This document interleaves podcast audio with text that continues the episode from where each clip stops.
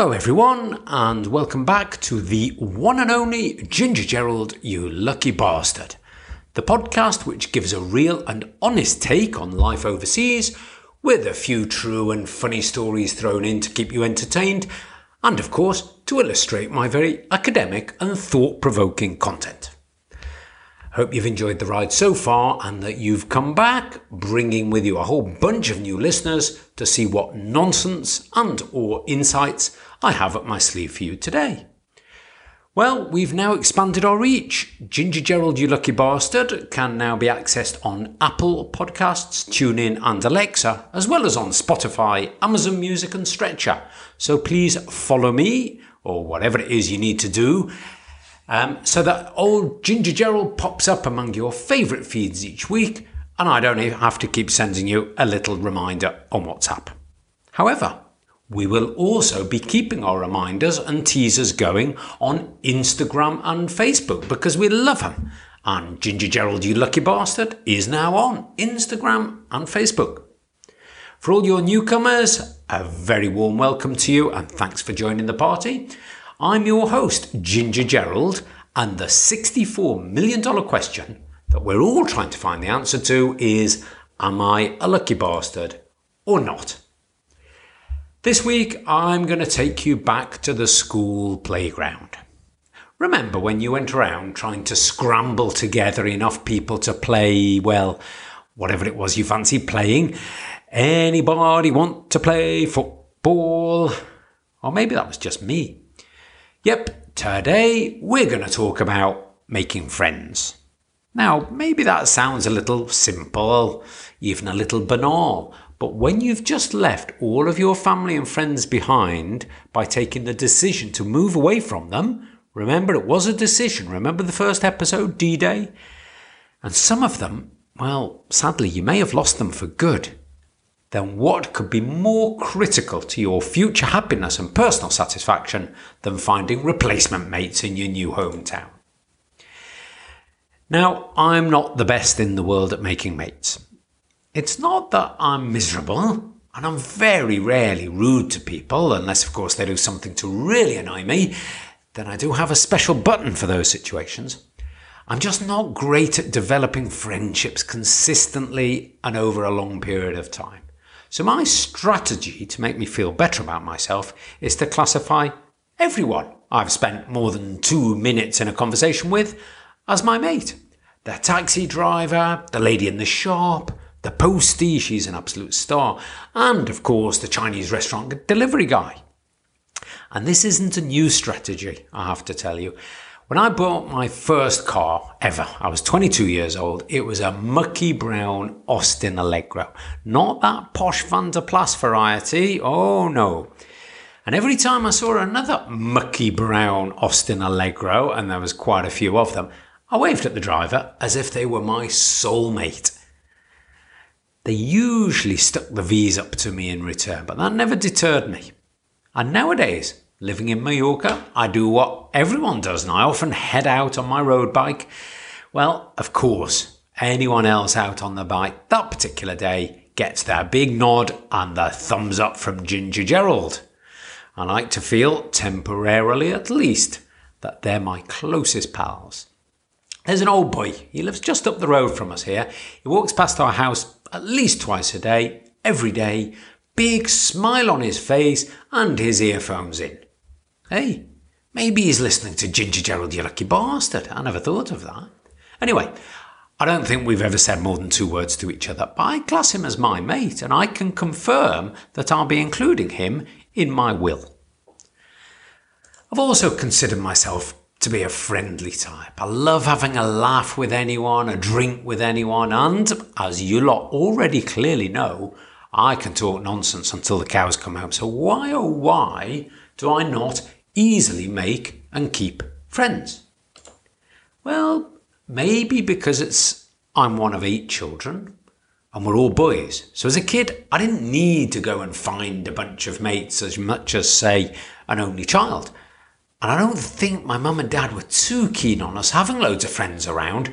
That would have meant even more food to provide and even more noise. As a lad with seven brothers, and bear in mind I'm number six, so I'm near the bottom end, huh? I had a house full of people to play Subbuteo with, to fight with, to watch TV with, to hang out with, and then maybe a little bit later when we got a bit older, go drinking with. And as an adult, once I've moved away from home, maybe I just chopped and changed too much to settle into any long term friendships. Since leaving Stoke at the age of 18, I've lived in 17 different places, and I hate to think how many different addresses within those places. And that includes almost nine years in Cancun and eight years here in Mallorca. And there's six different addresses just there. And at times in my life, I've had some great mates. I was an overseas holiday rep for years, and as a rep, you sort of live in the pockets of your colleagues for six months or so from one season to the next. In my case, it was ski in the winter, sun in the summer, then back to ski again. And some of those guys were just amazing. I've been inseparable from certain colleagues who then really become close, close mates. Tom, Ash, Lupita, Lucy, Lynn. I could rattle off so many names.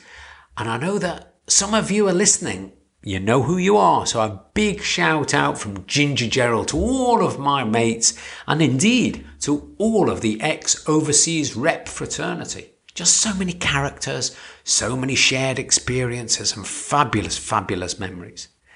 But then, after your five or six months when the season's over, the bell goes and it's all change. Out with one lot and in with the next. Bye, see you later, have a lovely life now. You move on you're no longer in the same circle, you lose touch, and you just sort of stop being mates. And remember, we didn't have WhatsApp or Facebook groups in those days to help us to keep in touch. And what a crying shame, what an absolute travesty that so many young adults, UK nationals I'm talking about, have had this great opportunity taken away from them now. That makes my blood boil just thinking about it. One of my two best mates from my school days back in Stoke, he still lives within a couple of miles of where he was born and brought up. You see, I know that's quite normal, but for the likes of me, that's amazing. That sort of thing makes me really quite jealous. He knows the place and the people inside out. He's been there for more than 50 years. His network of contacts must be absolutely fantastic. I'm absolutely sure he's paid off his mortgage years ago, and I reckon he's got about a thousand more friends than I have. But I also bet that nobody comes up to him in the street or in the pub and says, Oi, tall, dark haired Irish person, you're a lucky bastard. Well, apart from me, that is. Oh no, the assumption is that Ginger Gerald here and all you Ginger Geralds out there is the lucky bastard, as we're the ones who've been moving around to all these glamorous places living at large. But it's not always lucky when it comes to making and keeping friends. My wife T, she's very good at friends and she's very good at friendships. Now, she doesn't have a million mates, but she has some very good and loyal ones who she keeps in touch with regularly from different parts of her life and different parts of the world. She always accuses me of borrowing her mates and turning them into my own, as it's a bit easier than finding my own. Well, she's probably right, huh?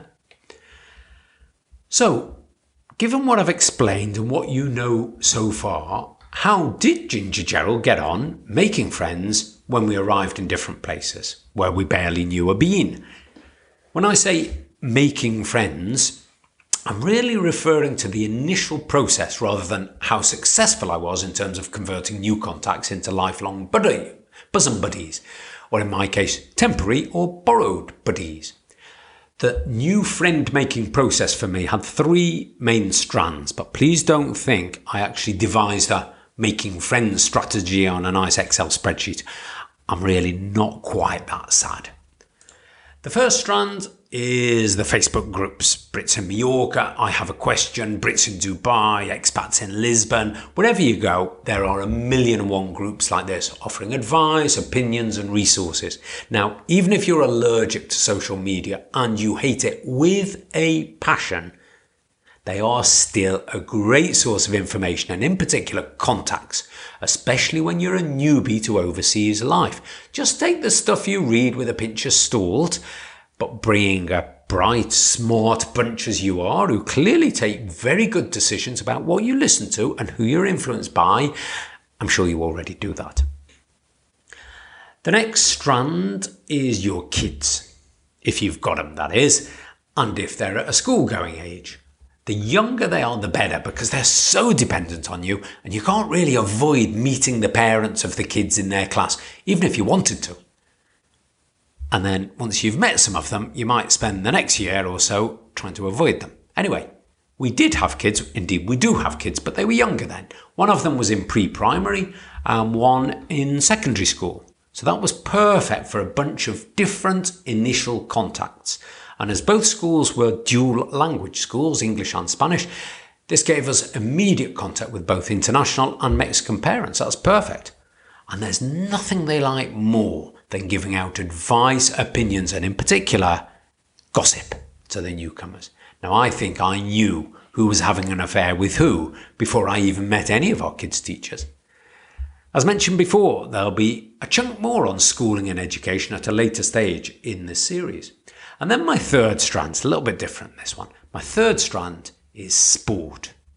Now, in our case particularly, sport was hugely important and it became, what it was, our major source of friendships and companionships.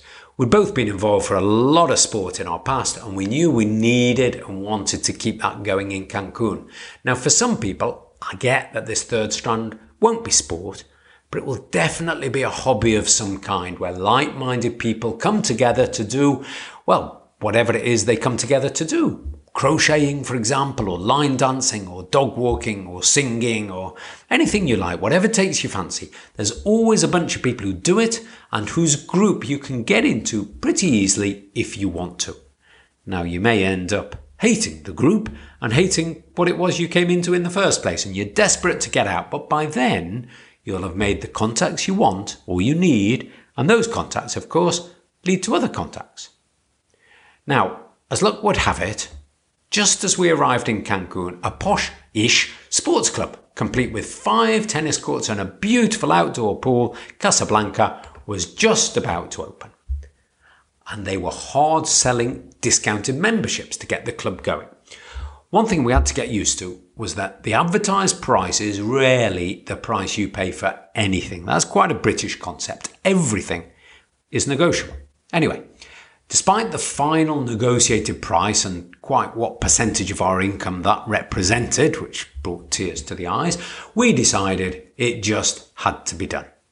So eventually the club opened Something else we learnt very quickly, of course, is nothing happens on time. Nobody arrives on time, and ahorita, which literally means right now, really means hmm, in a bit, maybe never, but it's rude to say no.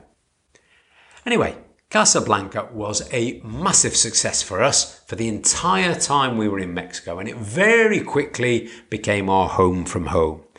It was largely a place for dare I say it, middle class Mexicans, some of whom do no sport at all, but just like to be seen there. And they love their all morning breakfasts of sopes, frijoles, chilaquiles. Ooh, I went into a little gastronomic world of my own there, and I'm getting a little bit hungry. But most people, to be fair, were there to either play tennis, go to the gym, or at least to walk around the changing room naked. Now, thanks to Casablanca, Tennis became a really significant part of our life. It's where our son picked up a racket for the very first time. His first ever lesson, he struggled to understand anything. Poor little lad, he ended up getting thrown off court for putting a cone on his head. Anyway, we ended up building quite a reputation at that club, and some nine years later, when it was time to leave Cancun, Casablanca threw us such a lovely leaving party where we spent the entire day drinking cava and playing mixed troubles at the same time. In fact, tennis has played such a massive part in our lives over the last 16 years or so, not just in Cancun, but even now, that I'm going to dedicate a whole bonus episode to it, and specifically to being a tennis parent. Now, those of you who are not into sports, or haven't been a, a parent of a sports person, don't think everything's what it seems. My stories will include the cartels closing down in the centre of Monterrey with under 12 games to, due to go on court kids passing out from smoke inhalation in temperatures above 45 degrees Celsius, armed police uh, in the Holiday Inn in Veracruz and Cornish pasties that are not actually from Cornwall. Oh, I didn't mention this cheating. There's lots of cheating, and most of it's not from the kids. Anyway, it'll be a real insider view on local, regional, national, even international tennis competition, including the challenge of combining education with high performance tennis training. Maybe that's a little bit highbrow for Ginger Gerald, but for any sports parents out there, it may just be of interest, so watch out for my bonus episode coming soon. So, guys, that brings me towards the end of Making Friends. It's pretty important theme when you head overseas, so don't underestimate the effort it can take and the investment of time it requires. A very beautiful place, an exciting job, a gorgeous home, and an unbelievable opportunity can all end up being very, very lonely and sad existences if you're actually a Billy No Mates. And the moral of the story is, you've guessed it, you need to be better than Ginger Gerald at making and nurturing friendships. So that's my insight for today, folks. I hope it's enriched your lives. Next week, I'm going to mix it up a bit. We're going to talk about holidays. If you live in paradise, then where'd you go on holiday and what do you do? Is going back to the UK considered a holiday? Or do you actually need a holiday to recover from going back to the UK? And what about your nearest and dearest coming out to have their summer holiday in your house? Ooh, I've got some great stories and I've got a few golden rules which I'll be sharing with you all. So please keep passing the pod and I very much look forward to speaking to you all next week. Bye now. Thank you, Ginger Gerald, for enriching our lives.